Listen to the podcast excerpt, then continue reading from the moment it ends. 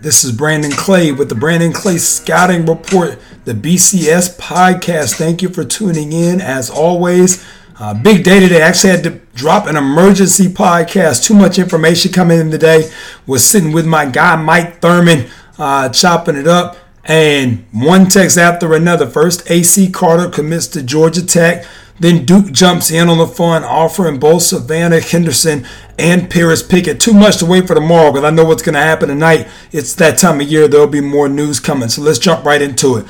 First, we'll talk about Carter. 2020, kind of that hybrid forward, you know, has the size to, to be able to play either the three or the four. Uh, you know, the, the brute strength is willing to body you, not afraid of contact, plays at the Wesleyan School in Norcross, Georgia um, is on Team Elite EYBL. Just had her at the PSB Summer Invite last week. We are very familiar with Carter's game. Actually, was looking at her social media account, her Twitter, and her cover photo is a picture Ty Freeman took from one of our showcases. So big shout out there to AC.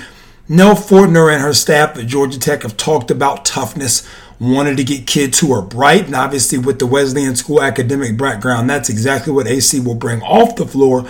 But on the floor, a versatility, a competitiveness, and a toughness that the New Age Jackets want as Nell Fortner enters her first season. She'll be looking forward to coaching AC in her second. Uh, Carter is a kid who will be in the mix as we expand to 150 in the prospectsnation.com uh, national rankings. Was actually talking with managing editor Chris Hansen about AC Carter and her performance at Summer Invite and honestly across the board this summer. And we've been really impressed. So keep an eye out. Definitely a name that's in the mix. Be interesting to see how that plays out when we sit down, spread out the sheets, and, and map everything out. But a great get early for Nell Fortner and her staff to get the 2020 ball rolling.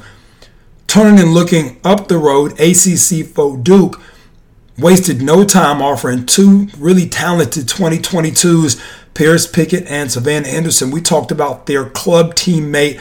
Ajalon Gillard getting an offer from Fred Castro in Eastern Michigan this week, and now Pickett and Henderson follow up with offers of their own. Pickett, I think, is one of the more talented kids that I've seen in the class in the front court.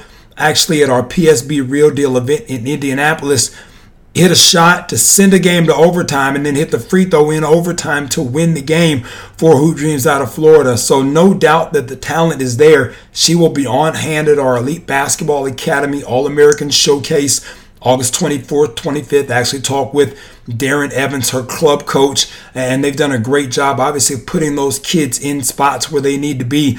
Attended multiple PSB tournaments. Duke assistant Wanisha Smith actually saw Pickett back in May when they, she was recruiting another young lady and they played and lined up against Pickett. Had a chance to watch her firsthand there at Lake Point Indoor Complex. So the carryover effect is real. You come to see one, you get to see a brand new face. In this case, it works out well for all parties involved. Savannah Henderson's story is unique. Front court prospect, much like Pickett, different game, really is transition. I pulled her to the side during an event, that same event in May, our Power 48, and said, Hey, a year ago, you wouldn't have been able to play in this game. You were effective in this game, and it speaks volumes to the work that you've done. And Henderson really has done a great job in the last 12 months of putting the time in, her skill set catching up with her athleticism and her length. Her mother actually is the head coach at Central Florida, uh, but it said, you know, from the jump that Savannah's recruitment will be open, giving her an opportunity to go and play wherever it is she so chooses, whether that be for her mom or for a storied blue blood program like Duke. So, same club team there. Again, want to, you know, say a, a kind word about the job that Bruce Gillard Brian Rizzo, those guys are doing in the gym. Obviously, Darren Everton, they're working the phone lines to make sure their kids are being seen. Wanisha Smith, Joanne P. McCallie taking notice. Looking forward to having more and more to talk to you about, about those two young ladies and possibly Carter too after our EB All American Showcase. For now, that was the breaking news. This is Brandon Clay. Any gym is home.